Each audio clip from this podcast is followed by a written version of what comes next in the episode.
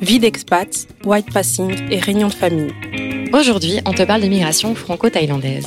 Salut Steph Salut Gloria, salut Sarah Hello tout le monde, bienvenue dans ce nouvel épisode d'Héritage. Ça fait plaisir de vous retrouver après ce petit break estival.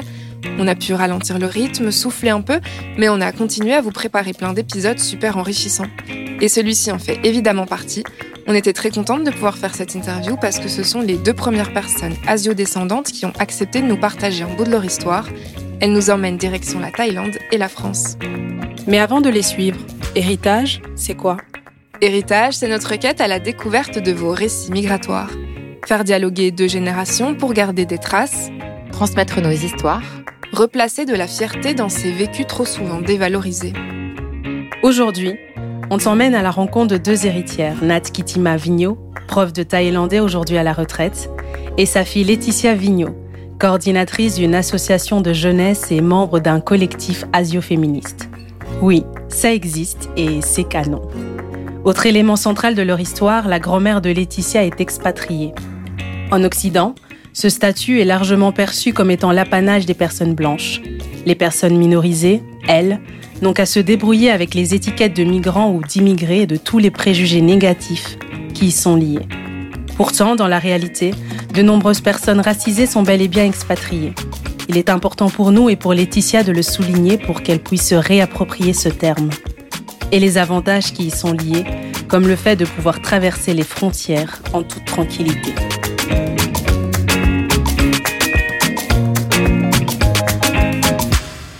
J'avais envie de participer à Héritage euh, parce que euh, je ne retrouve pas d'écho dans, les gens que je rencontre qui sont métissés comme moi.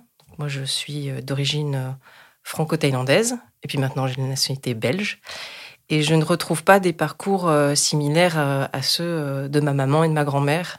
Et je trouvais que c'était intéressant de raconter leurs histoires aussi, parce que c'est des histoires qui m'ont qui m'ont forgé, qui m'ont conduite à être qui je suis aujourd'hui et que je suis un être complexe et que c'est aussi un, héritage de ça. Et j'avais en plus très envie d'avoir cette conversation avec ma maman à ce sujet. Je trouve que c'est vraiment intéressant parce que euh, ce, que je, je vécu, enfin l'héritage, euh, évidemment, euh, ce n'est pas marqué quelque part. Sauf que j'ai quand même écrit un petit, une petite nouvelle qui s'appelle L'héritage de ma grand-mère, dont ça remonte encore plus. Et je considère toujours que je suis déracinée mais que euh, je n'ai pas un manque de ça parce que euh, j'ai toutes mes racines. Je ne me considère pas comme euh, déracinée dans le sens où j'ai apporté avec moi plein de plein d'héritages finalement. Et bah, du fait que je suis venue en France assez tôt, vers l'âge de 15 ans, parce que ma mère était nommée à l'UNESCO. Et voilà, donc euh, j'ai quand même euh, vécu pas mal d'années en France, plus qu'en plus qu'en Thaïlande, mais bon, je retourne régulièrement. Et puis, euh, j'ai de très bonnes racines, donc voilà, je, trouve que c'est c'est comme ça que je ressens. Laetitia, est-ce que tu peux nous expliquer dans les grandes lignes le parcours migratoire de ta famille? Ma grand-mère, donc Jit Kassem, est venue en France dans les années 60. Elle est venue, euh, elle était euh, déjà académicienne, elle enseignait le français à, une des universités de Bangkok et en fait elle a obtenu un poste à l'UNESCO et donc elle est venue s'installer dans le 8e arrondissement de Paris. Et alors euh, elle est venue d'abord toute seule et ma maman est restée dans la grande maison familiale avec sa propre grand-mère et ses cousins et puis elle, elle, est revenue la chercher en disant bah maintenant je te prends par la main, on, monte dans un avion et tu viens vivre en France. Et donc, euh, ma maman avait 15 euh, ans. Elle est restée en France euh, jusqu'à la fin de ses études. Et puis, et donc, ma, ma mère a vécu, elle était à la Sorbonne en mai 68. Et puis, elle est repartie un petit peu en Thaïlande, mais pas très longtemps. Et puis, elle est revenue en France s'installer, où moi, je suis née en 1982. Euh, et, que moi, j'ai même quitté la France pour la Belgique en 2006. Et donc voilà. Quelle était la situation familiale de, bah, du coup, de votre famille en Thaïlande avant que votre mère du coup n'arrive à Paris? Bah, C'est une grande famille, hein, c'est un, c'est, un clan. et, mais je suis unique, mais par contre, j'ai beaucoup de cousins germains. Et des fois, je disais que euh, mon frère, alors que je n'ai pas de frère, alors ce sont des cousins, mais on a grandi ensemble et donc on est très proches. Et puis, euh, donc tout le monde, c'était la grande maison, c'était euh, une maison familiale. Bon, il y, a beaucoup de cousins, enfin beaucoup de tantes et, oncles qui sont partis, qui se sont installés ailleurs parce que chacun a sa famille, mais ça reste quand même des cousins germains. Donc il y avait euh, des, fêtes euh, familiales où, euh, on, célébrait l'anniversaire de ma, grand-mère, par exemple. Donc c'était l'occasion de faire une fête un peu religieuse d'abord, et puis la fête familiale, le repas familial après. Et c'était vraiment traditionnel, enfin pour toutes les familles thaï euh, à l'époque. Hein, maintenant, euh, les grandes familles n'existent plus, donc c'est, ça se perd un petit peu, mais de, de, cette façon-là. Ça, a changé un petit peu de, manière, mais ça reste quand même euh, des fêtes familiales assez importantes, assez marquantes dans toutes les familles. Et ben, c'est ça que je ne retrouve pas d'abord en France. Hein, en France, c'est un petit peu euh, chacun dans sa, dans sa petite maison ou dans son appartement. Donc, euh, euh, la vie sociale est, tout à fait différente. Mais quand je suis arrivée en France adolescente, je trouvais que les, les valeurs sont les mêmes. Les valeurs dans la famille, dans les, la, la, la j'ai retrouvé les mêmes valeurs. Malgré que la, mode de vie soit totalement différente, beaucoup plus de liberté, mais j'ai été euh, un peu éduquée euh, par euh, ma grand-mère qui était la générosité même, par ma mère qui, qui avait la qui, qui était très très droite. elle et, beaucoup, beaucoup, elle m'a élevé par le raisonnement. Toujours par le raisonnement, c'est ce que je pense avoir transmis à ma fille et ma fille donc à, son, fils. Quoi. Oui, il y, a, tout ça évidemment. En tout cas, euh, le fait d'être exact et transparent, je pense que ça c'est vraiment des choses que, que tu m'as transmises et que je suis capable de, vraiment d'identifier.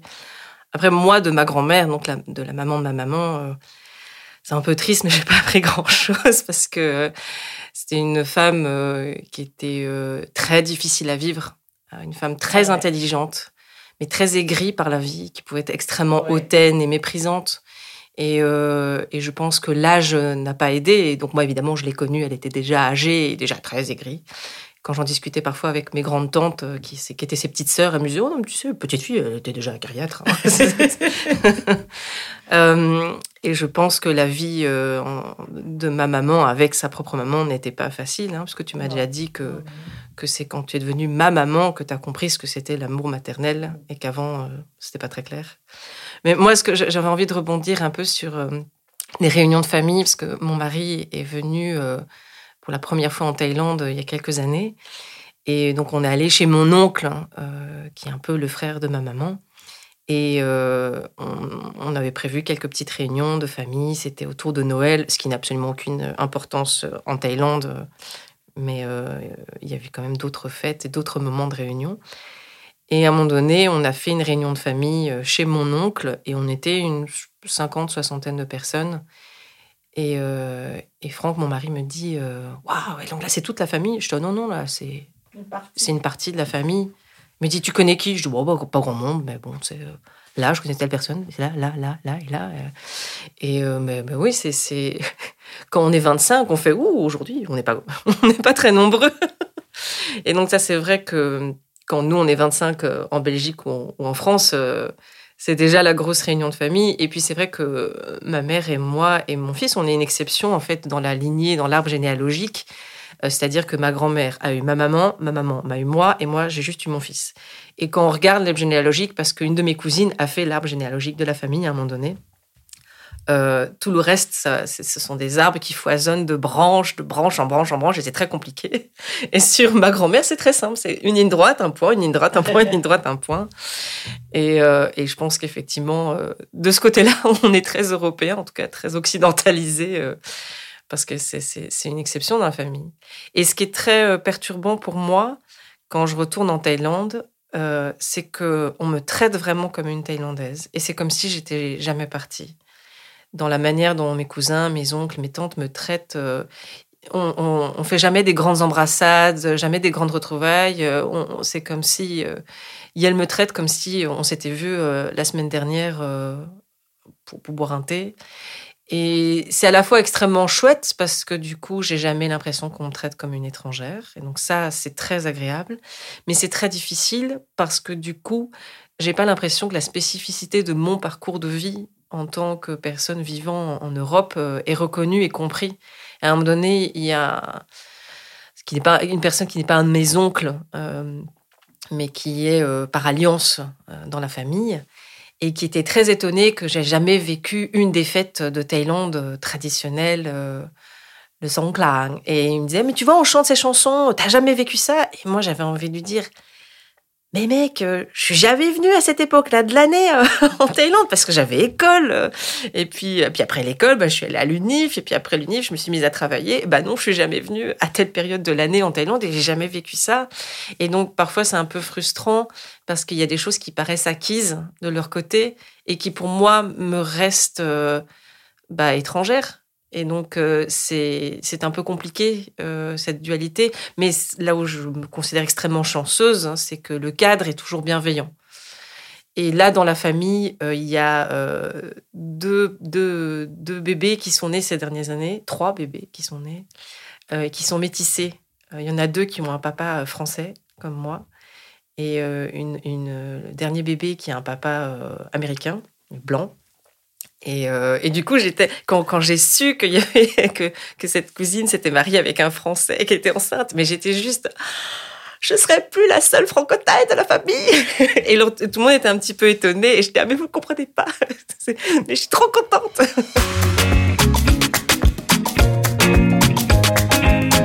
Dans le cadre d'une mission à l'UNESCO, la maman de Nat Kitima s'expatrie en France. Elle déménage d'abord seule, avant de retourner en Thaïlande pour y chercher sa fille et l'emmener à Paris.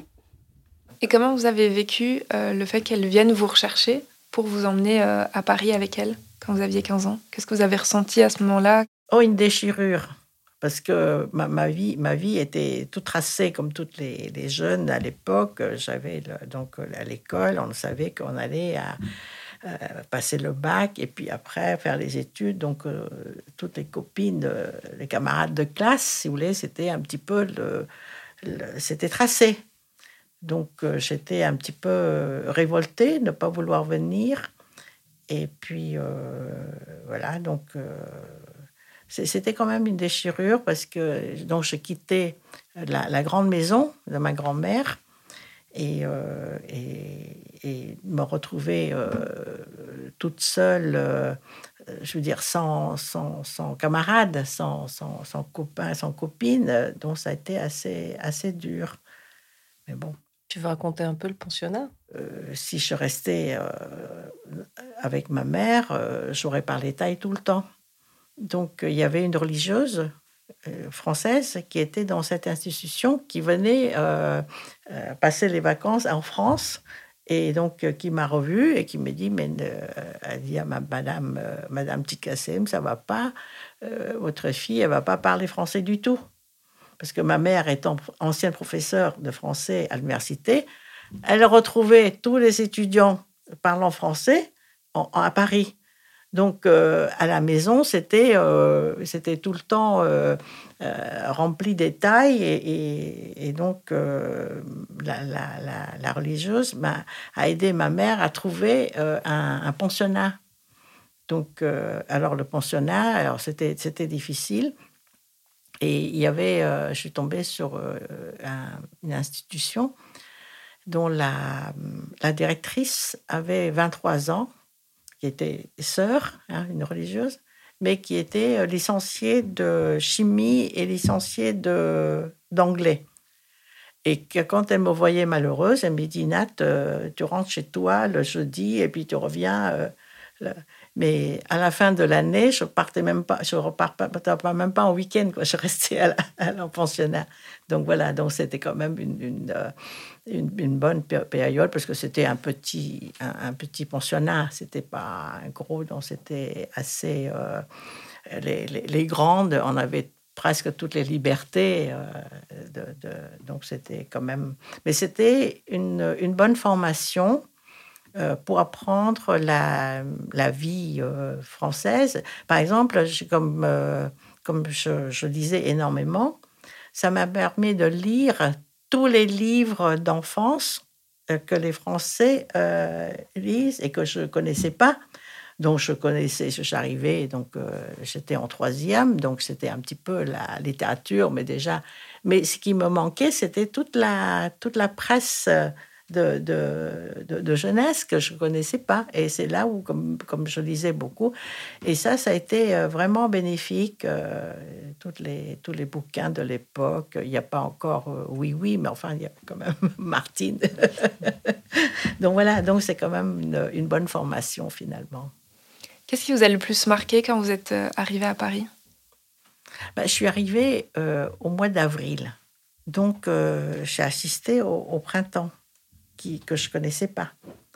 Donc chez, chez nous, y a, les, arbres ne perdent pas des feuilles, le, les, fleurs, ne, ça ne repousse pas au printemps. Et ça, oui, ça m'a beaucoup euh, marqué.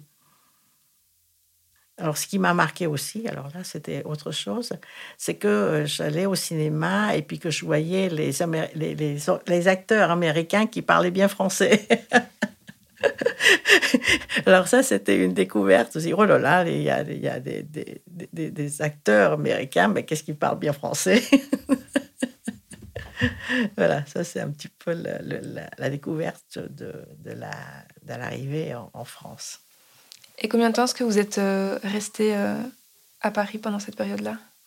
Au fait, euh, je suis restée presque tout le temps. Hein. Quand je suis retournée en Thaïlande, c'était juste les, presque les vacances, quoi je ne me posais pas de questions à l'époque, par exemple à l'âge de 25 ans, entre 20 et 25, je ne me posais pas la question euh, est-ce que je, vais vivre en France, ou en Thaïlande? C'était pas pas une question qui, me travaillait. Pas. Et qu'est-ce que ça faisait du coup de retourner en Thaïlande, mais pour les vacances? Ben, c'est-à-dire qu'avec l'UNESCO, euh, on bénéficie toujours le home leave tout le temps. Donc, euh, je ne me sentais pas. Je, je, Tu as souvent eu l'opportunité de rentrer. De rentrer, voilà. Chaque année. De rentrer, alors que, alors qu'à l'époque, c'était pas aussi évident pour la, le, prix d'avion, et puis que euh, nous, moi, je pouvais avoir juillet-août à Bangkok. Ma mère venait, venait pas, donc ça dépend des, des, moments, mais donc euh, ça me... entre les deux pays, si vous voulez, euh, je je sens je sens pas la je, pourrais vivre en France aussi bien qu'en Thaïlande. Ça, ça me pose pas de problème. Mais au fur et à mesure, maintenant, euh, bah, j'ai beaucoup d'activités, beaucoup d'amis en France en Thaïlande aussi, quand je retourne, je retrouve mes, mes, camarades de classe là que je voyais à l'institution. On se revoyait toujours. Et ce qui est étonnant, c'est que euh, quand on se retrouvait, euh, bon, évidemment, on a vieilli, euh, chacun, chacun, mais, mais on se sentait très proche quand même, comme avant. Nat Kitima a grandi en Thaïlande avant d'être plongée dans des environnements français.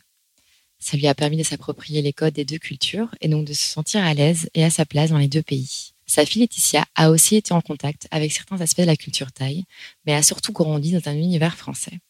Et ça influence bien sûr l'identité culturelle des deux femmes. Oui, cette identité se construit en grande partie en fonction du contexte social, économique et culturel dans lequel on vit. Il est aussi influencé par les stratégies des parents et la marge de manœuvre des enfants, par exemple, les parents peuvent choisir de transmettre leur langue maternelle en la parlant à la maison ou en inscrivant leurs enfants à des cours. Il et elle peuvent prendre et entretenir certains aspects culturels plutôt que d'autres, selon la façon dont ça fait sens pour elle et pour eux. En revanche, un élément sur lequel on a peu de pouvoir, c'est notre apparence physique. On peut hériter de traits fort typés ou au contraire ne pas retrouver ses origines sur son visage. C'est ce qu'on appelle le white passing. Des personnes racisées sont perçues comme blanches et sont donc traitées comme telles. Elles subissent moins de discrimination puisque la société ne les voit pas comme étrangères. Ça a par exemple permis à des Noirs américains d'échapper à l'esclavage et à plein de personnes d'origine multiple aujourd'hui de s'élever dans l'échelle sociale.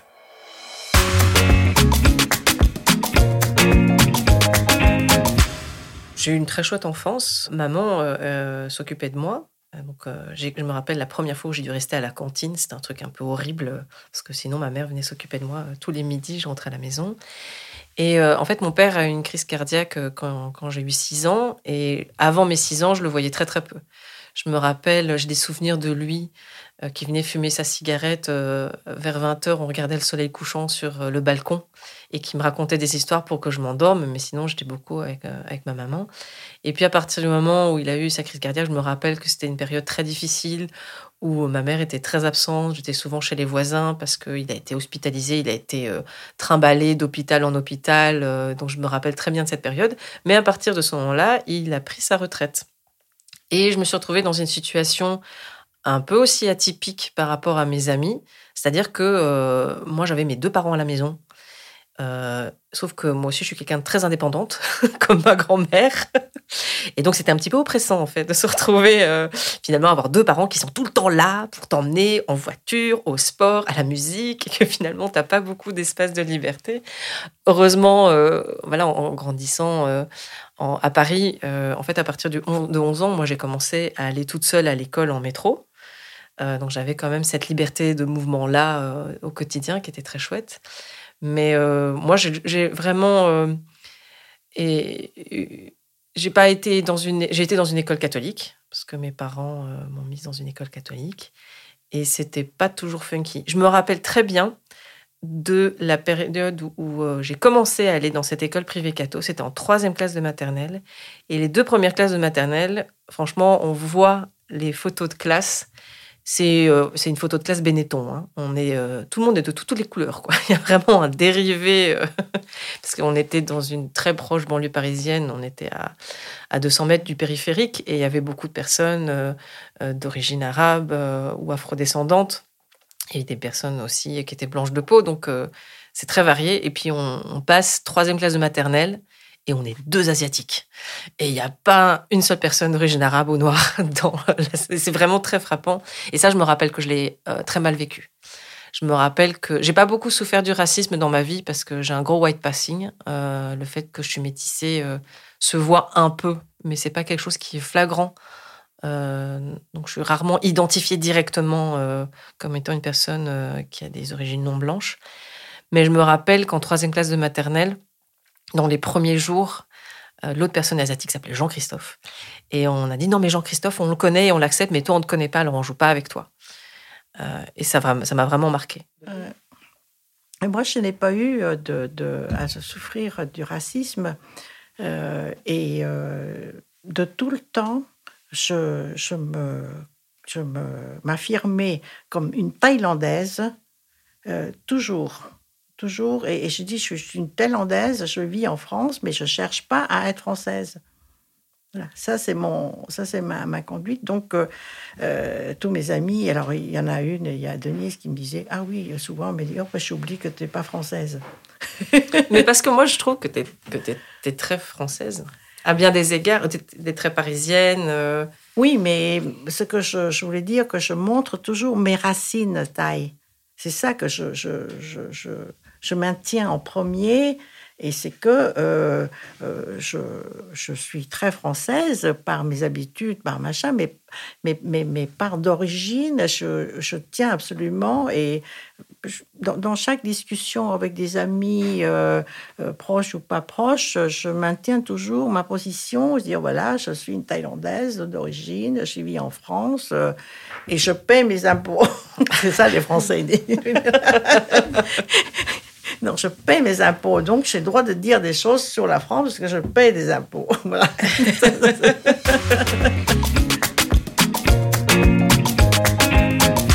Par contre, je me rappelle, euh, je pense que j'étais déjà plus âgée, où ma grand-mère me parlait un peu thaï quand on était en Thaïlande. Mais mais il y a des moments où je ne comprenais pas les mots. Parce qu'en fait, moi, je baignais pas dans du thaïlandais au quotidien à la maison, maman et papa me parlaient français, je grandissais en France. Euh, et donc, je me rappelle qu'elle répétait plus fort, genre, euh, t'as pas bien entendu. Et j'étais, ah bah non, c'est je comprends pas les mots. Puis elle me disait, mais tu ne me parles pas thaï. Et moi, j'avais envie de dire, mais tu me parles français à chaque fois qu'on vient. Parce qu'en fait, évidemment, quand nous, on venait lui rendre visite, pour elle, c'était sa bouffée de francophonie. Euh, et, c'était une femme très érudite euh, qui était extrêmement heureuse. Elle, avait un français impeccable. Elle, euh, elle, était, on peut la mettre dans une soirée parisienne, elle éblouit tout le monde, ma grand-mère, avec, avec ses expressions, sa maîtrise de la subtilité des nuances de la langue. Mais du coup, elle était très contente de parler français avec nous. Mais elle se rendait pas compte que ben, moi, du coup, je ne baignais pas dans un environnement thaïlandais parce qu'elle était incapable de se mettre à la place d'autrui. Donc forcément, on ne pouvait pas se rendre compte. C'était c'était impossible. Donc ça, c'était un peu frustrant. Ah, mais tu ne parles pas thaï Bah non, si tu ne me parles pas thaï, je vais pas parler thaï. Et justement, en termes de culture, qu'est-ce qui prédominait du coup dans ton enfance? Euh, euh, Est-ce qu'il y avait d'autres choses qui t'étaient transmises de la culture thaï ou est-ce que c'était vraiment le, plutôt l'aspect euh, français ou, parisien ou qu'est-ce qui J'ai vraiment grandi dans un, dans un système mixte où pour moi tout s'est entremêlé de façon très naturelle. Euh, je me rappelle, ma mère m'emmenait de temps en temps au temple bouddhiste. Euh, je suis allée à la messe aussi. Et c'était absolument pas incompatible. on me disait voilà euh, que j'ai été élevée dans toutes les religions, on de la même chose, mais pas de la même manière. Et donc, euh, c'était pas du tout quelque chose euh, d'incompatible. Et on, mangeait thaïlandais un jour et bœuf bourguignon le lendemain. Et donc, c'était, euh, je ne ressentais pas de, distorsion ou de distance par rapport à la culture française. Je savais parfaitement identifier ce qui relevait de la culture thaïlandaise et, de la culture française. Et, et, à bien des égards, je me rappelle que mes parents, à un moment donné, ils ont découvert que j'adorais manger salé le matin. Et, euh, mes parents, ils mangent très français. Euh, le café, euh, l'air tartine de confiture beurrée. et moi, j'étais là, non, je mangerais bien une soupe de riz.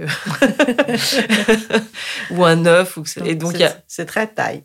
c'est très thaïlandais, la soupe de riz avec l'œuf le matin. Et moi, j'adorais ça. mais je, sais qu'il y avait... il y avait plein de petites choses, comme par exemple les chaussures dans la maison. Ça, je me rappelle que quand j'allais chez des amis J'étais hyper choquée. J'étais, vous allez en chaussures dans votre chambre. Et parfois, ils mettaient les chaussures sur le lit. Et moi, ça, c'était vraiment le oh, non, mais ça, c'est pas possible. Et alors là, il y a plein de choses qui me semblaient vraiment compliquées.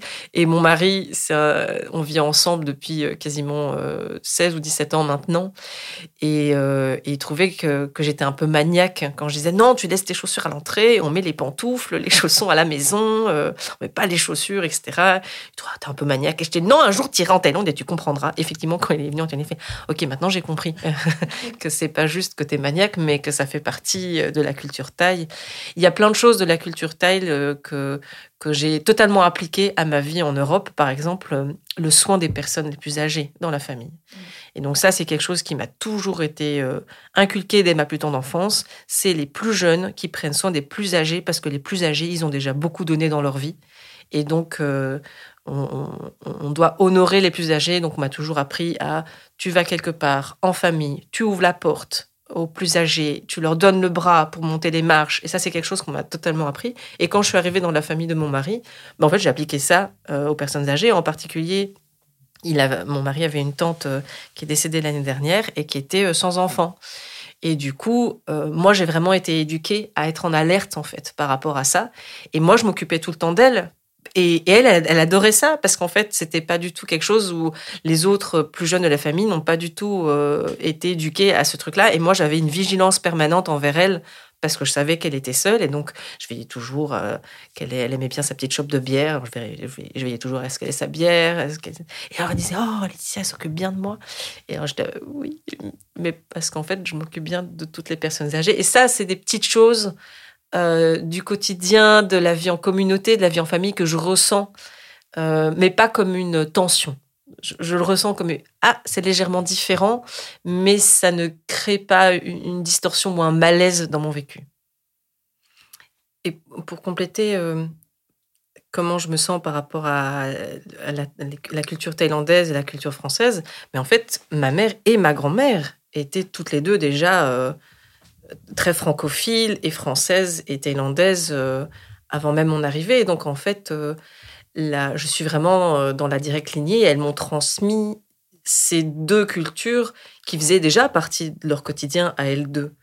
Et donc parfois c'est ça qui est un peu compliqué lorsque euh, les gens me disent ah mais t'as quelle origine? Et que je dis bah ma maman est thaïlandaise mais en fait je dis ma maman est thaïlandaise parce qu'elle est née en Thaïlande de deux parents thaïlandais mais régulièrement je dis mais ma mère habite en France depuis qu'elle a 15 ans et elle, euh, elle, elle a déjà elle a une culture française et parisienne qui est déjà très importante il y a plein de choses euh, qu'elle m'a transmises de la vie parisienne où je me rappelle que j'avais des potes à Paris qui savaient pas ce que c'était que le marché aux poissons de la rue de Castagnari. Et moi, je disais, oui, bien sûr, le musée aux poissons de la rue Castagnari, c'est une institution, tous les Parisiens savent ça, tout, le monde connaît ça. Et, et moi, c'est des trucs qui m'ont été totalement transmis par ma famille. Et donc, moi, j'ai vraiment le, le, sentiment que la double culture euh, m'a été transmise, était déjà présente depuis deux générations. Et euh, finalement, euh, ce qui est nouveau, c'est le côté belge qui est nouveau dans, dans, notre famille. Mais sinon, les deux cultures, malgré le fait que mon père ne parlait pas du tout thaïlandais, mais il adorait la culture de manière générale, hein, même s'il n'était pas capable de transmettre des éléments linguistiques, il était capable de transmettre d'autres valeurs qui faisaient partie de la culture thaï. Et justement, quel est ton rapport avec cette euh, langue thaïlandaise? Est-ce que tu la parles aujourd'hui couramment ou est-ce que c'est resté euh, flou un petit peu parce qu'on ne la pratique pas beaucoup? Ça a été un sujet de tension très fort avec ma maman parce que, euh, parce que en fait, comme mon père ne parlait pas thaï, et ben finalement à la maison on parlait tout en français. Et euh, par contre, je me rappelle, toute petite, euh, on, me parlait thaïlandais. Et en fait, je, je, parle thaïlandais avec un très bon accent, puisque c'est une langue tonale et je maîtrise très bien les tons. Et donc ça, c'est bien parce que quand je parle thaïlandais en Thaïlande, on a l'impression que je suis totalement euh, fluent. Et alors, du coup, on me parle et là, je fais ah mais là, j'ai plus de vocabulaire, je comprends plus rien. Et en fait, j'étais très fâchée euh, euh, contre ma maman pendant l'adolescence parce qu'à partir de 14 ans, elle a essayé de m'enseigner le thaïlandais. parce que parce que ma mère est prof de thaï et moi, j'étais ah non, mais t'aurais dû me la transmettre, la langue thaïlandaise, et pas, et pas prof. Comment ça se fait que notre, notre femme de ménage, elle est analphabète et ses enfants, ils parlent thaï Et toi, pu être prof et je parle pas thaï. Euh, et j'aurais voulu que tu me transmettes en tant que, que mère et pas que tu m'enseignes en tant que prof. Et en plus, ma mère est visuelle et moi, je suis auditive. Et donc, elle passait par l'alphabet et moi, ça, c'était pas possible. Il n'y a pas que la langue, hein. Elle me reproche aussi pour la cuisine thaï, pour la cuisine, pour faire la cuisine, en général pas la cuisine thaï, la cuisine, mais il fallait voir comment elle rejetait à l'époque. Hein. Donc là, euh, le, truc d'adolescente, elle a complètement zappé, hein. mais bon, mais il n'y a pas que ça. Il y a la, euh, j'ai pas appris à, coudre, euh, à recoudre un bouton. Mais il fallait voir comment elle, elle rejetait. Donc, donc je laisse passer, hein, c'est pas, pas grave. J'ai eu une adolescence très rebelle. donc, on se rebelle sur tout. Et ça a commencé à l'âge de 12 ans. Et je l'ai envoyé euh, chez un médecin en, bas de chez nous, en bas de l'immeuble, il y a le cabinet de médecin. Et le médecin dit, mais euh, en général, euh, les, les, les crises, la, crise d'adolescence commence plus tard. Elle, elle a commencé à 12 ans. Hein. voilà. Mais du coup, c'est vrai que c'était quelque chose de, de, douloureux pour moi parce que j'avais pas, j'avais l'impression que j'avais cette identité qui était visible euh, par ma figure, euh, par euh, ma couleur de peau, mais que je ne maîtrisais pas dans mon cœur, dans mon esprit, même si c'était présent. j'ai lu des livres en fait sur les personnes adoptées qui parlent de ça et que du coup il n'y a pas du tout transmission, alors que moi il y en avait, c'est juste que elle n'était pas complète ou il n'y avait pas tout un package. Mais mais moi, en plus, en plus, j'ai un don pour les langues. Alors, euh, c'était un peu euh, contradictoire d'avoir cette capacité linguistique, mais j'ai un don pour les langues quand je baigne dedans.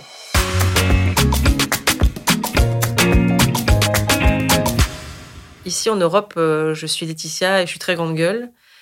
Et, je suis très française à bien des égards. Quand on, me voyait à côté de mon père, qui était très français, très grande gueule, c'était la génétique était un petit peu indéniable. Et mais quand vous allez me voir en Thaïlande, déjà tout le monde m'appelle Tawan, qui est mon prénom thaïlandais, et vous allez voir que je, je ne suis pas aussi grande gueule, que je me tiens différemment, j'ai une attitude différente, parce que, euh, et c'est pas que je suis différente. Et euh, je me rappelle que ma famille belge était un peu sceptique, genre vraiment, on peut, tu peux vraiment devenir euh, plus, plus poli, plus sage. J'étais je, je, garde quand même une certaine impertinence de ton, mais je calque cette impertinence au cadre thaïlandais, qui n'est pas du tout le même. Et effectivement, ma famille euh, belge me dit Ah, mais oui, c'est vraiment drôle. C'est toujours toi, mais c'est plus tout à fait toi. On connaissait Laetitia et on a rencontré Tawan. Et, euh, et cette double identité n'est pas du tout. Euh, c'est pas Moi, j'en étais j'en étais consciente et c'était difficile de l'expliquer à d'autres personnes. Et j'ai été vraiment très heureuse quand ma famille belge est venue parce que pour la première fois en Thaïlande, j'avais des gens qui me connaissaient d'Europe. Euh, et, on ne peut pas le montrer dans le podcast, mais euh, juste derrière moi, il y a une photo où il y a euh, ma famille belge, mes parents et la famille thaïlandaise.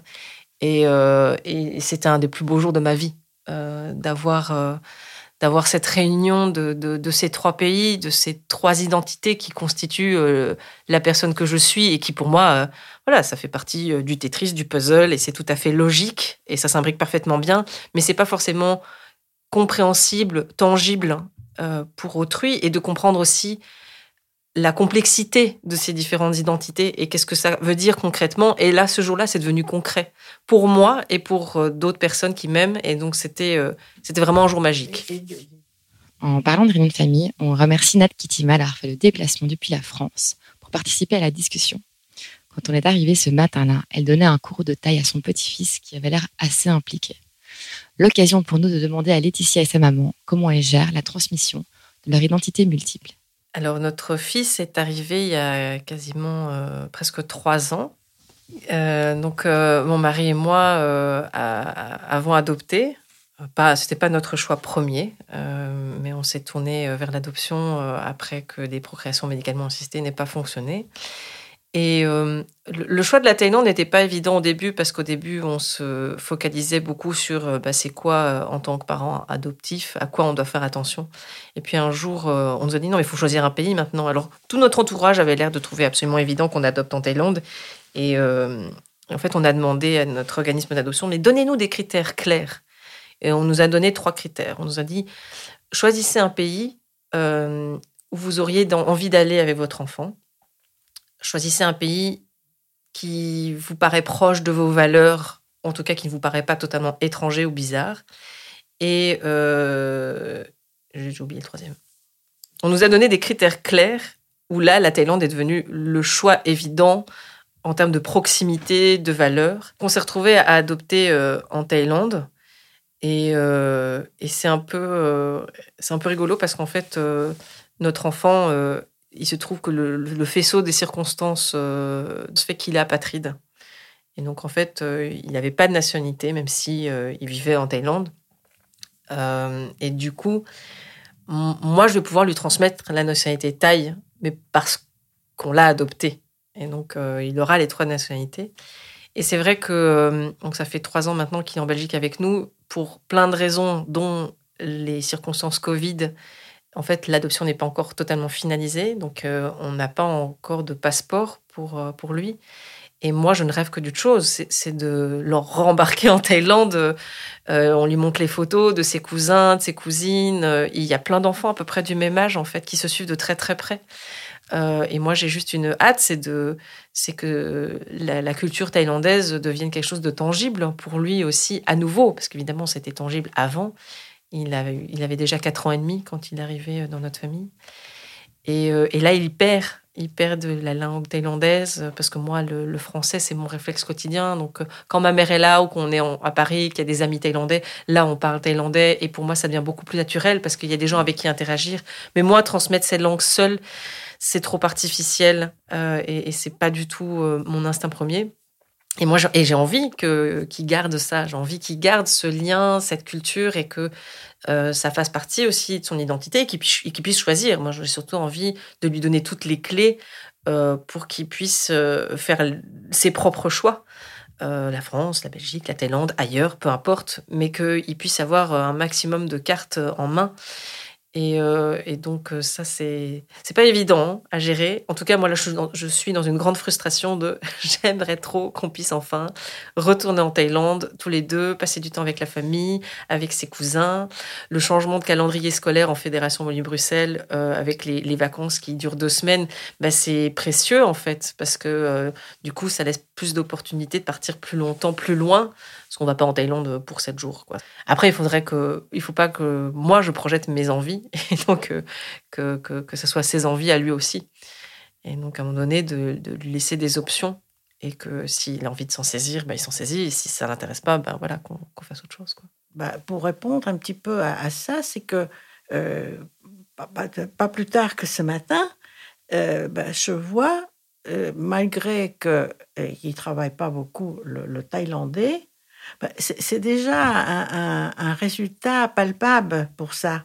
Il y a, le, pays natal, il y a tout ça, mais, mais, mais euh, pour, la langue, il assimile pas mal. Et, le fait de, ce matin que, je le jetais comme ça dans, la composition d'un mot, euh, et, je trouve que euh, il, a fait c'est pas un progrès, mais c'est qu'il y a une assimilation certaine. Certaine bon, même s'il a perdu euh, le, son, le, prononciation, euh, tout ça, euh, il y a autre chose aussi, c'est que aujourd'hui c'est la fête de son clan, la fête des eaux, et, sur le portable, quand, je l'ai mis en marche hier, je suis tombée sur les chansons et ça l'a intéressé les chansons thaï, les, les chansons populaires.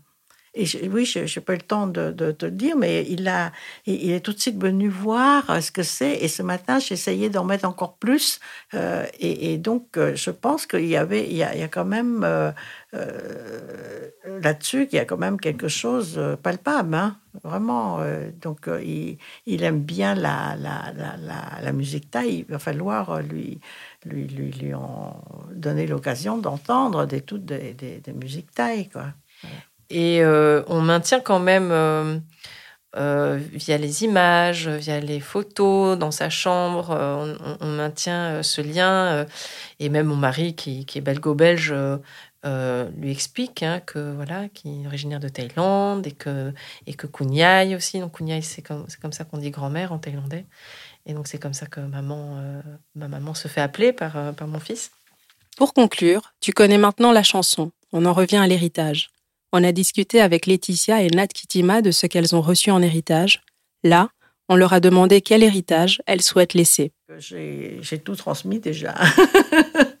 je crois que je, suis, très content du résultat hein, que, ma fille euh, euh, a, a eu des, a reçu des, et, elle l'a montré qu'elle a fait des valeurs euh, que j'ai transmises et je crois que que ce soit sur une, valeur, des valeurs euh, humaines, des valeurs sociales aussi. Hein, euh, et, et, et, culturelles aussi. Donc je pense que, que, que ça y est, j'ai fait mon job.